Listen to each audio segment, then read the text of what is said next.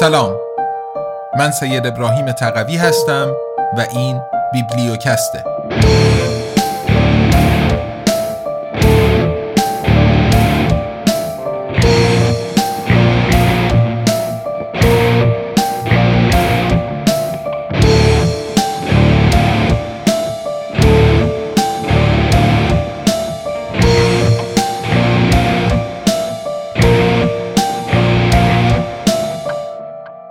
ابرقدرت ریاکار.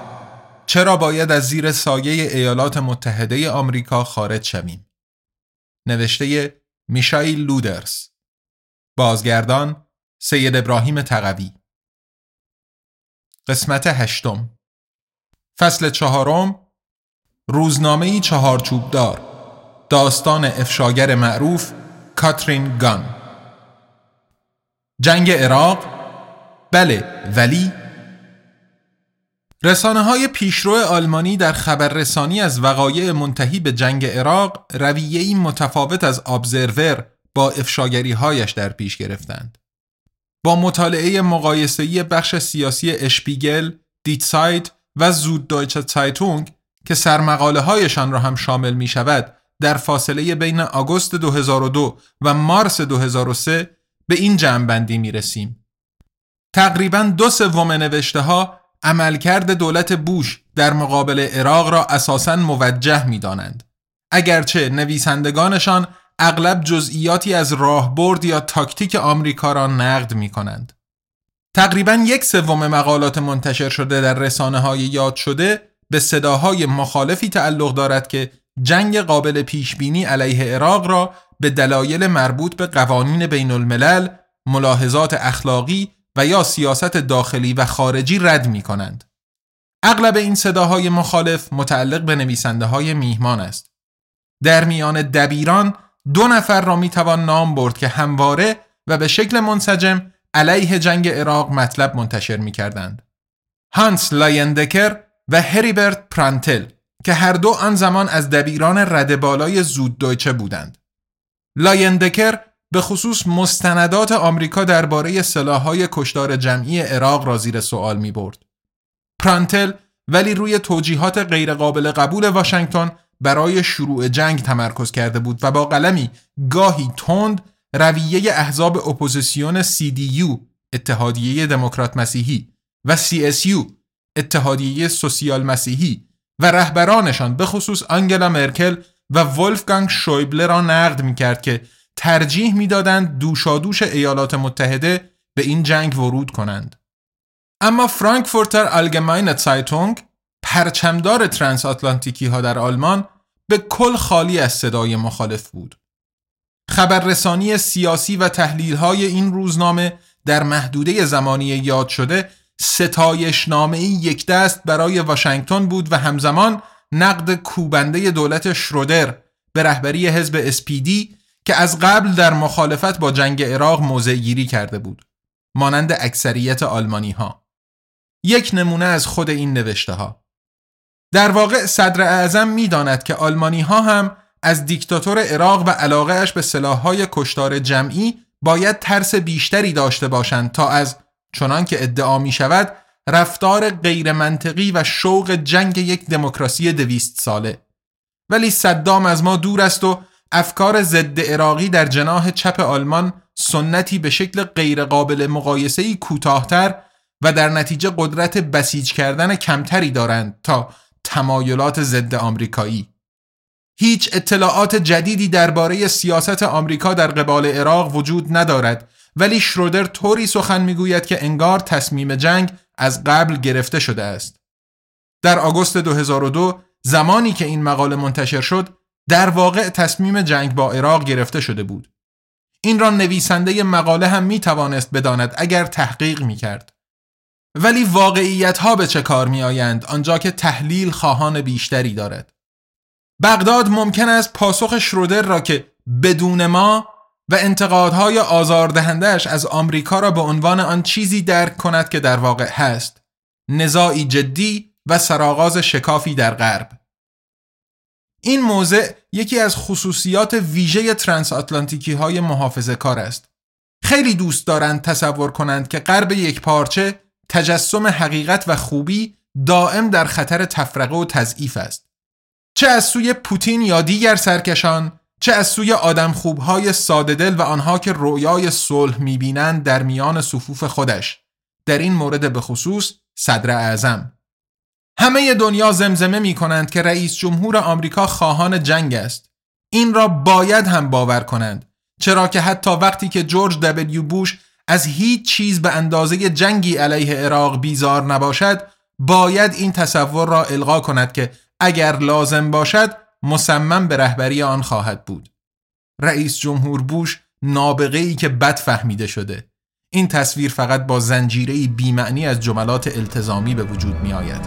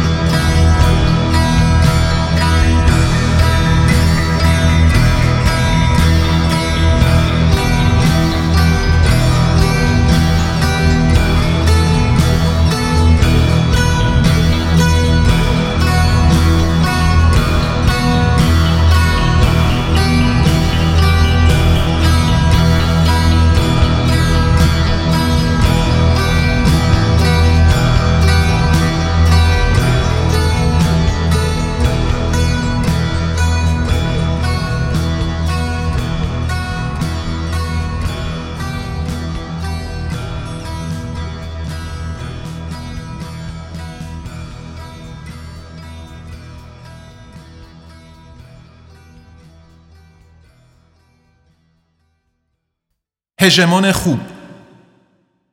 چند روز پیش از شروع جنگ آتت مقاله ای از یک نویسنده میهمان منتشر کرد با عنوانی پرسر و صدا. ما به ایمپریوم امریکانوم احتیاج داریم. نظم جهانی چند قطبی خطری برای صلح است. ایالات متحده باید به هژمون بشریت تبدیل شود. در این مقاله چنین عنوان شده است. انسان زمانی دوستانه ترین رفتارش را دارد که خلع سلاح شده و فرصتی برای شرارت نمییابد. برای این وظیفه سخت، ترسناک، غیرقابل حل اما غیرقابل صرف نظر بشریت باید به دنبال هژمون بگردد. فقط یکی که تا حد ممکن خوب است. وظیفه این هژمون این است که همه سلاحهای شین، میم و ه را نابود کند. با حیله و نیرنگ و با زور اسلحه و مهمتر از همه سریع خیلی سریع عراق تنها اولین قدم در این راه طولانی پرمسئولیت و شاید هم خونین است. اگر اصلا کشوری وجود داشته باشد که بتواند این هژمون باشد فقط ایالات متحده آمریکاست. ایالات متحده تجسم سنت ما ارزشهای ما و امیدهای ماست. قدرتمندتر و مسئولیت پذیرتر از خود ما. ایمپریوم امریکانوم تنها شانس ماست. شانس دیگری نداریم. نصرش به نصر رمان‌های لاندزر نزدیک می شود ولی در درجه اول کرنش انسانی با هویت فردی ضعیف است در برابر ابرپدری که با حرارت ستایشش می کند امپراتوری آمریکا.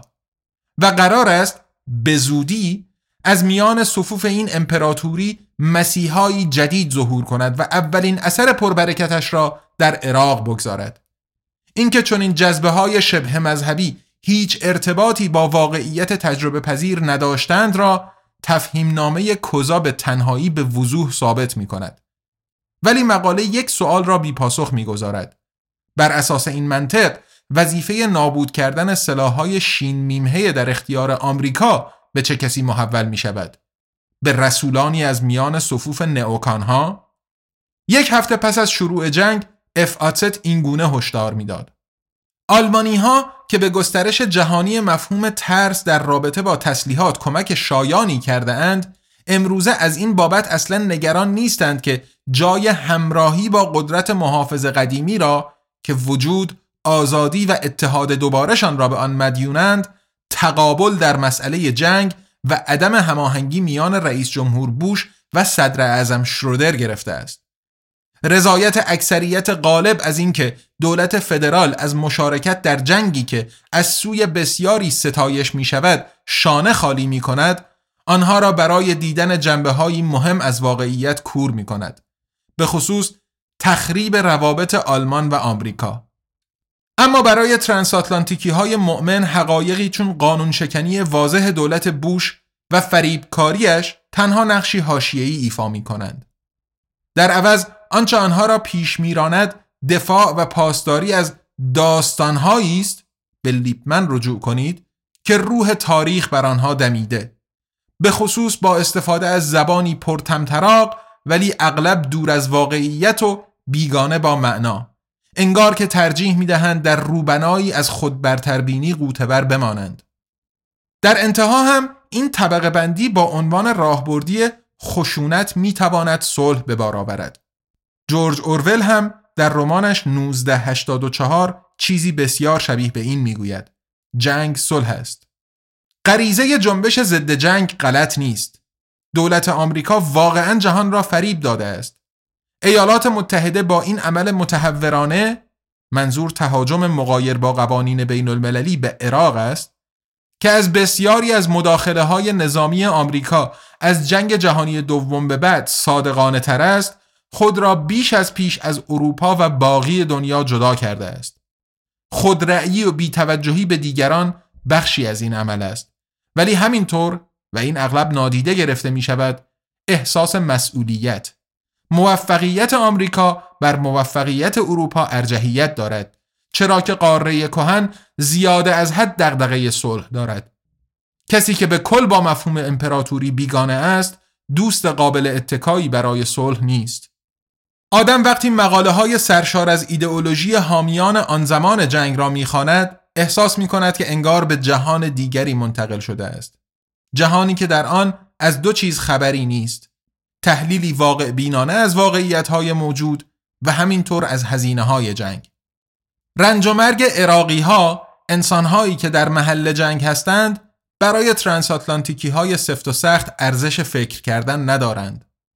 عرب ها و مسلمان های کشته شده خارج از مغرب زمین مسیحی یهودی هستند و زیل خسارات جانبی طبقه بندی می شوند.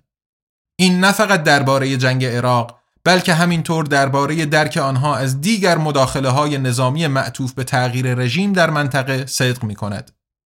بیایید تصور کنیم یک روزنامه پیشرو ایرانی این جملات را منتشر می کرد. هر کس می خواهد رژیم صهیونیستی را ساقط یا فلج کند باید شبکه برق رسانی، تجهیزات ارتباطی، کارخانجات و پلهایش را مانند سربستان با خاک یکسان کند یا حتی بهتر از آن پالایشگاه ها، مخازن بنزین، فرودگاه ها و بندرگاه ها را و با یا بدون سلاح های دقیق هزینه هزاران کشته غیر نظامی را به جان بخرد. واکنش های سیاسی و رسانه‌ای در آمریکا، آلمان و باقی جاها قابل تصور هستند. فریادی باید بگوییم به حق از خشم همراه با مطالعه عواقب برای چنین تخیلات نابودگرانه ای. ولی این جملات نه در ایران بلکه در آلمان منتشر شده اند. هرچند در متن اصلی از ویراستار سایت یوزف یوفه البته که نه رژیم صهیونیستی بلکه دیکتاتوری اسد آمده است.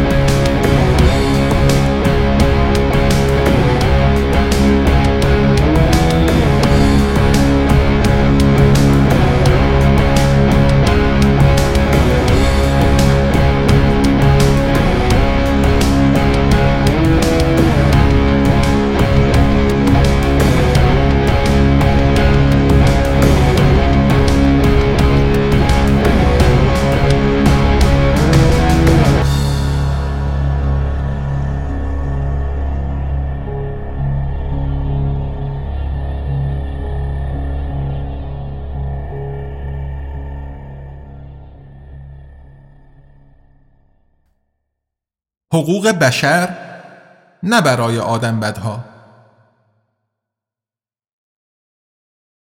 نقطه نظر این ترانس آتلانتیکی های دو آتشه مانند چشمانداز تپه است که فرمانده لشکر بر آن ایستاده. منطق امپریالیستی ادراکاتشان یا بر آنها پوشیده است و یا آنکه آنچنان درونی سازیش کردند که به نظرشان بدیهی می‌رسد. خیلی دوست دارند برای حقوق بشر تلاش کنند. که در عوض در درجه اول بهانه است که از آن برای پیش بردن منافع هژمونی خود استفاده می کنند. از اشتباهاتی مانند جنگ عراق هیچ چیز نمی آموزند. موتن معنوی آنها وفاداری بیقید و شرط به نخبگان قدرت در ایالات متحده است که بلدند افرادگری های سیاسی، اقتصادی یا نظامیشان را توجیه کنند. یک امپراتوری هرگز به دنبال منافعی جز منافع خودش نیست. چون این فکری احتمالاً به نظرشان چرند، بیپایه و اساس و یا بخشی از پروپاگاندای دشمن است. شاید از زمان امریکا فرست ترامپ چشم تک و افرادی بینشان باز شده باشد. ولی این اصلا چرند نیست که ضعیفترها مطیع قویتر شوند. ایالات متحده هژمون است و اروپایی های غربی و مرکزی متحدان یا زیردستانش بسته به دیدگاه. آیا عاقلانه است که از اراده قدرت جهانی تعیین کننده برایمان آنطور که باید پیروی نکنیم و در بدترین حالت به سرنوشتی مانند ایران دچار شویم؟ البته که نه. اما مسئله سیاه یا سفید نیست بلکه موضوع تنظیم دقیق در میان است. حتی در سوالات اساسی.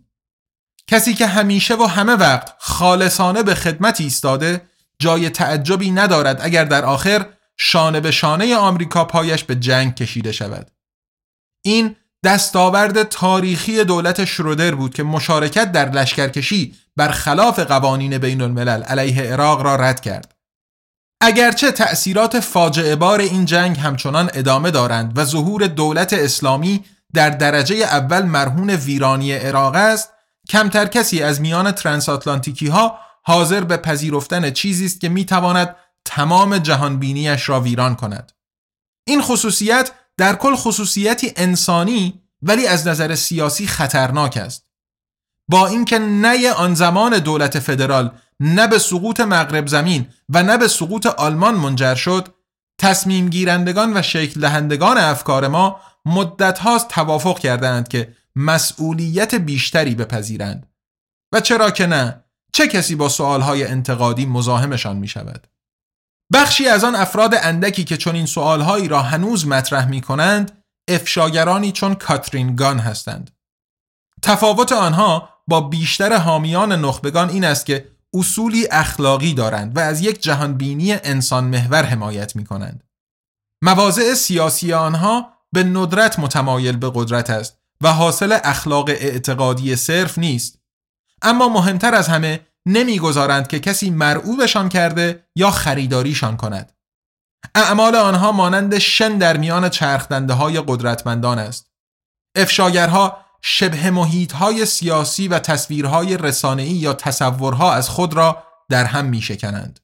ارجاع به لیپمن همتای افشاگر در حوزه رسانه خبرنگار تحقیقی است.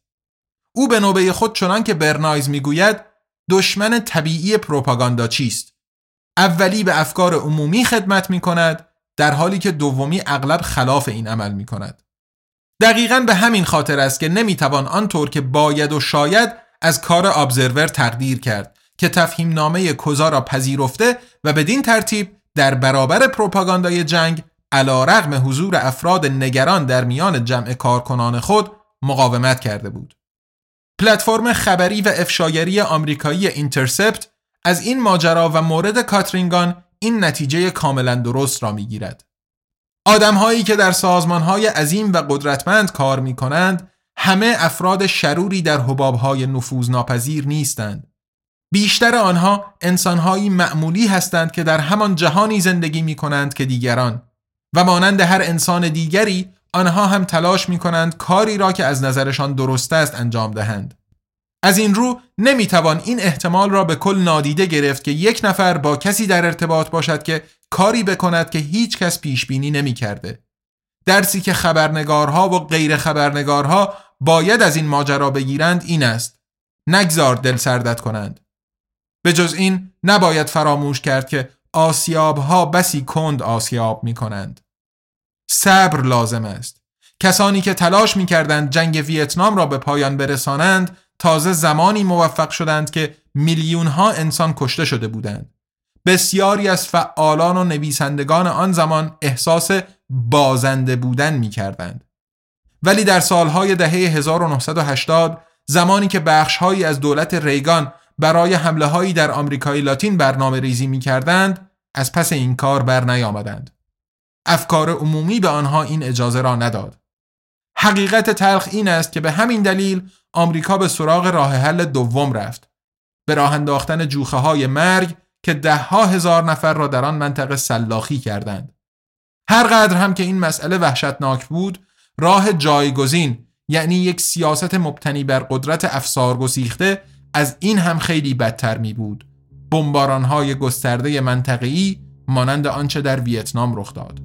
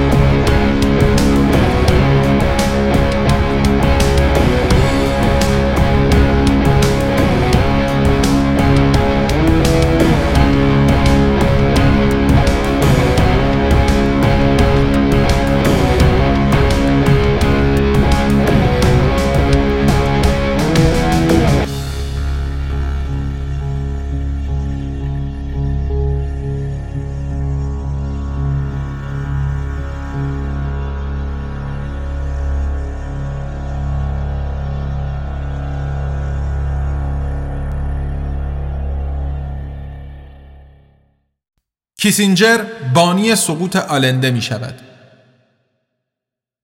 فرای آسیای جنوب شرقی و جهان اسلام ایالات متحده آمریکا در نیمه دوم قرن گذشته به خصوص بر آمریکای لاتین تأثیری پایدار گذاشته است.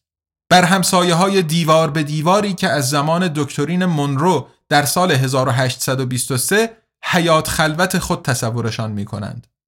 تا زمان پایان کار اتحاد جماهیر شوروی دستور کار در آنجا مهار نفوذ مسکو و کوبا حفظ فرمانبرداری دولت‌های این منطقه و جلوگیری از هر شکلی از دولت سوسیال یا تکسر اجتماعی بود که می توانست منافع تجاری آمریکا را به خطر بیاندازد.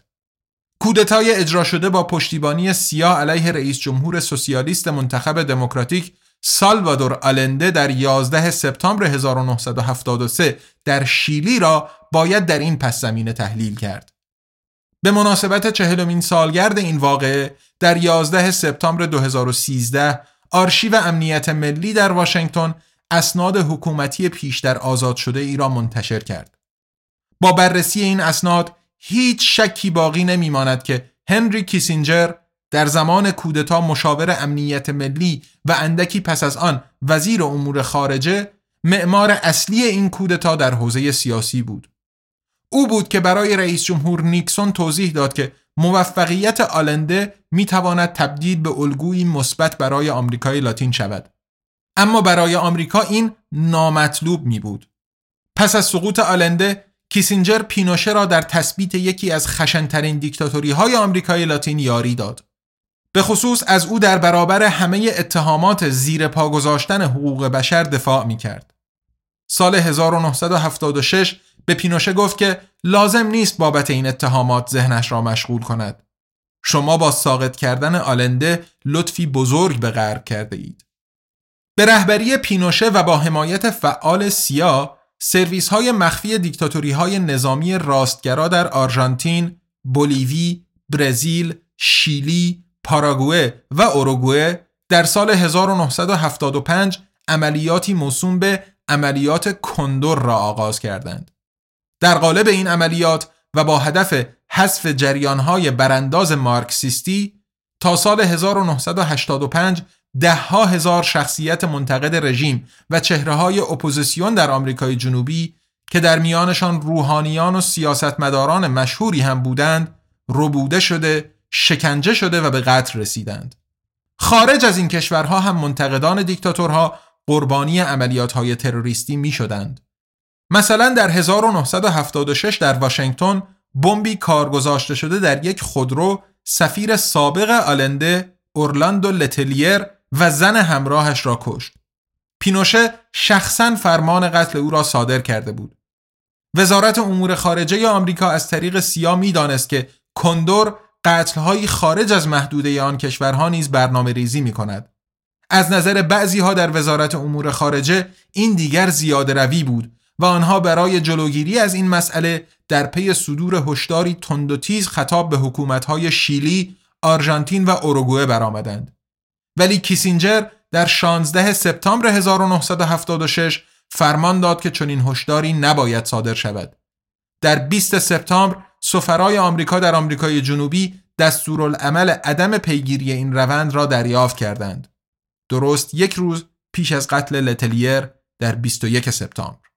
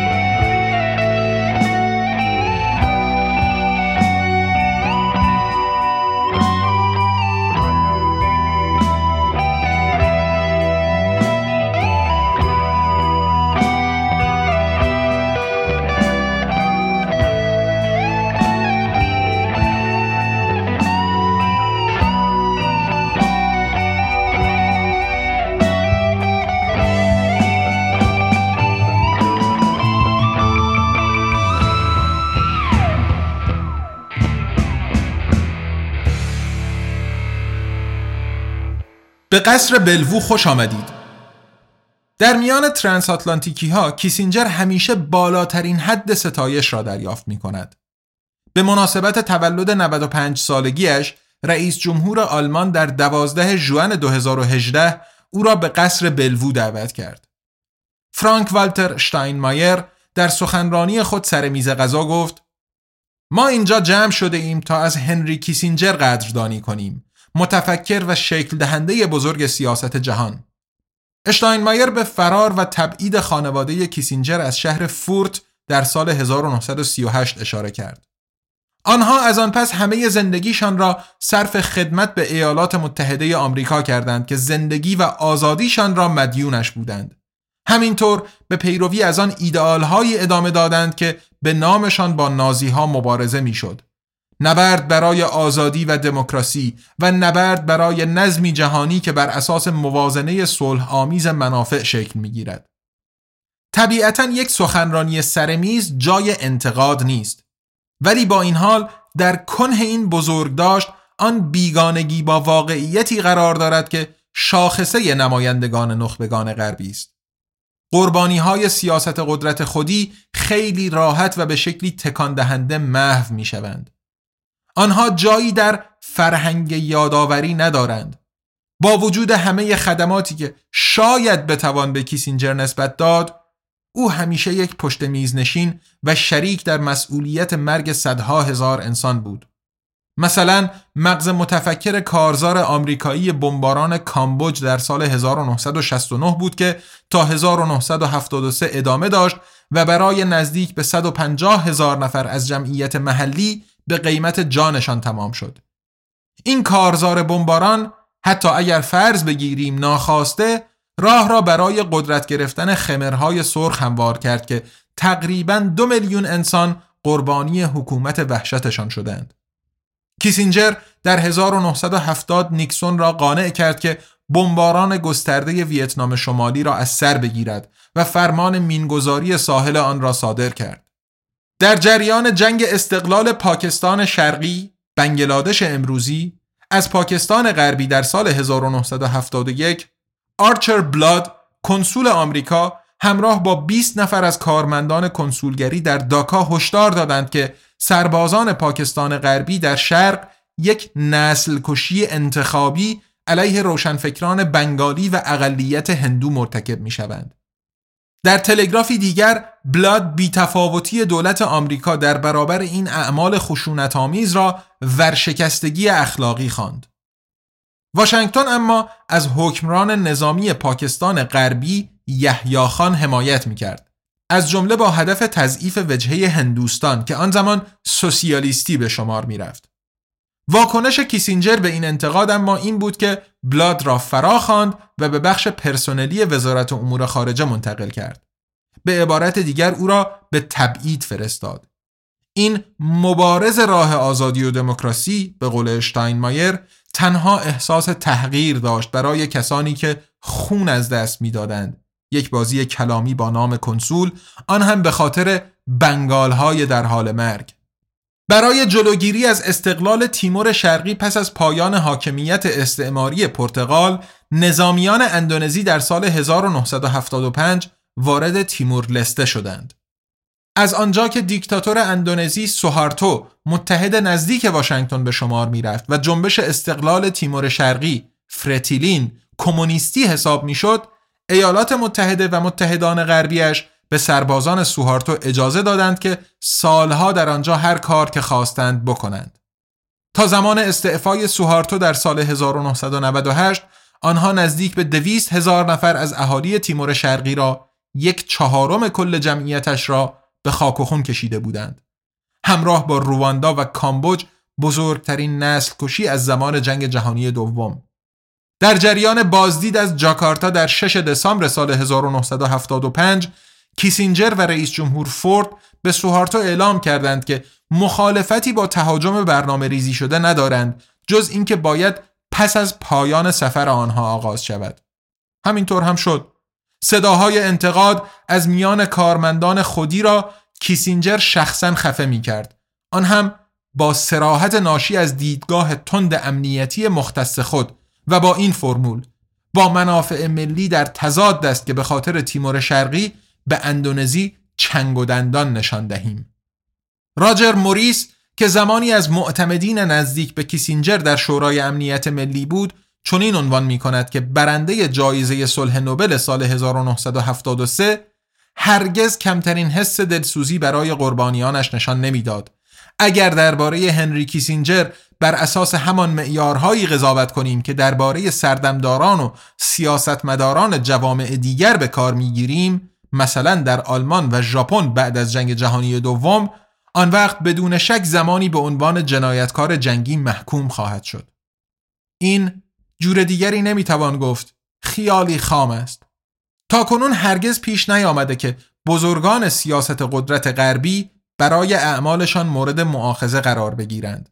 نه تونی بلر و جورج دبلیو بوش و نه مثلا کیسینجر. کاملا برعکس به پیشنهاد دولت فدرال دانشگاه بن در سال 2013 تصمیم گرفت نام هنری کیسینجر را روی یک کرسی پروفسوری با بودجه دولتی برای روابط و حقوق بین الملل بگذارد. برای قوانین بین الملل این بزرگداشت با نادیده گرفتن واقعیت های موجود برای چیست؟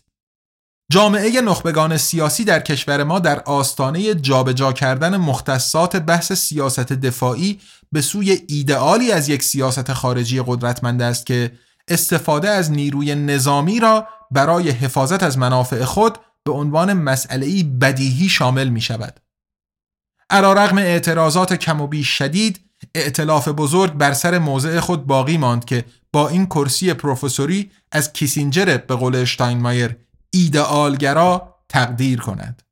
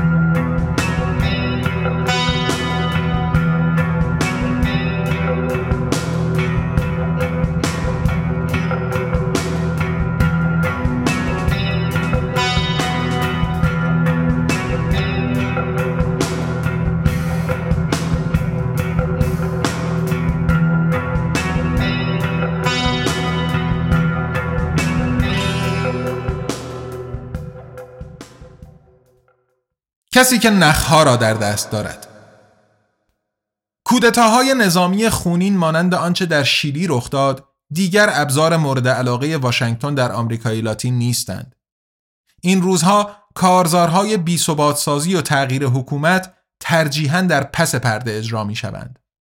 آخرین قربانی بولیوی بود که رئیس جمهور سوسیالیست و بومی تبارش ایو مورالز اندکی پس از چهارمین پیروزی پیاپیش در انتخابات سال 2019 با فشار نیروهای نظامی و پلیس به تبعید در مکزیک رانده شد.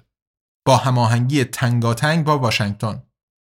استدلال رسمی برای این براندازی اتهامات تقلب در انتخابات بود.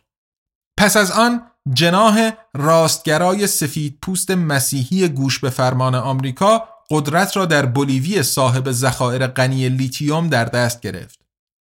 بزرگترین ذخایر لیتیوم دنیا در بولیوی قرار دارند.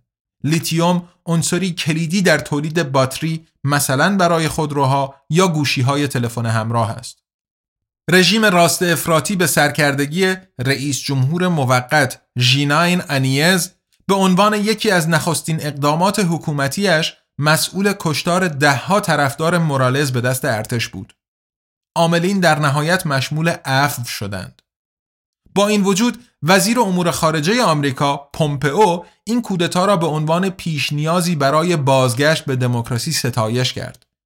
اتهامات مربوط به تقلب در انتخابات تحت حکومت مورالز از سوی سازمان کشورهای آمریکایی OAS مطرح شده بودند و در نهایت تحریف شده و بی اساس از آب درآمدند. به عبارت دیگر فیک نیوز بودند. در اکتبر 2020 در بولیوی انتخابات مجدد برگزار شد که در آن لوئیز اکره معتمد مورالز و حزبش حرکت برای سوسیالیسم MAS با اکثریت قاطع به پیروزی رسید. بیدلیل هم نبود چرا که از زمان نخستین پیروزی انتخاباتی مورالز در سال 2006 هیچ کشوری در آمریکای جنوبی مثل کشور فقیر بولیوی رشد اقتصادی تجربه نکرده بود. علا رغم انتقادها به شیوه حکمرانی مورالز حقوق بومیان در مقابل قشر ثروتمند سفید پوست تقویت شدند.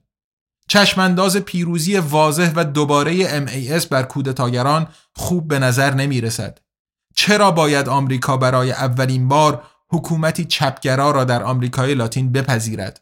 محتملتر سیاست خفه کردن اقتصادی بولیوی است و یا تداوم صحنه‌سازی بحرانهای داخلی. مانند آنچه که در ونزوئلا و برزیل رخ داد. از کوبا هم که اصلا صحبت نکنیم. رئیس جمهور برزیل لولا دا سیلوا 2003 تا 2010 رهبر اتحادیه های کارگری و سوسیال دموکرات برنامه های سوسیال برای فقیرترین اقشار اجرا و شرایط زندگی میلیون ها برزیلی را بهتر کرد. در کشوری با شکاف های اجتماعی شدید. برای جلوگیری از بازگشت سیاسی دا سیلوا، واشنگتن با قشر ثروتمند برزیل هم پیمان شد. در سال 2018 که سال برگزاری انتخابات بود دا سیلوا به اتهام فساد دستگیر شد و نزدیک به دو سال در زندان به سر برد. روند محاکمه او به یک سیرک غذایی تبدیل و در نهایت حکم تبرعه او صادر شد. اما انتخابات 2018 را ژایر بولسونارو برنده شد. نسخه برزیلی دونالد ترامپ. در حکومت او کنسرنهای برزیلی و به خصوص آمریکایی چراغ سبز دریافت کردند تا منابع کشور را بدون اعتناب طبیعت و محیط زیست قارت کنند. اکثر برنامه های سوسیال متوقف شدند. چنانکه لولا دا سیلوا می‌گوید آمریکای لاتین حق ندارد توسعه دموکراتیک پیدا کند و به فکر مردمانش باشد چرا که آمریکایی ها آمریکای لاتین را حیات خلوت خود میپندارند کشورهای آمریکای لاتین چه مدت در شرایط دموکراتیک زیستند؟ مدام یک نفر از راه می‌رسد و تغییر رژیم ایجاد می کند به ضرر دموکراسی. و همیشه همیشه ایالات متحده آمریکا نخها را در دست دارد. همیشه.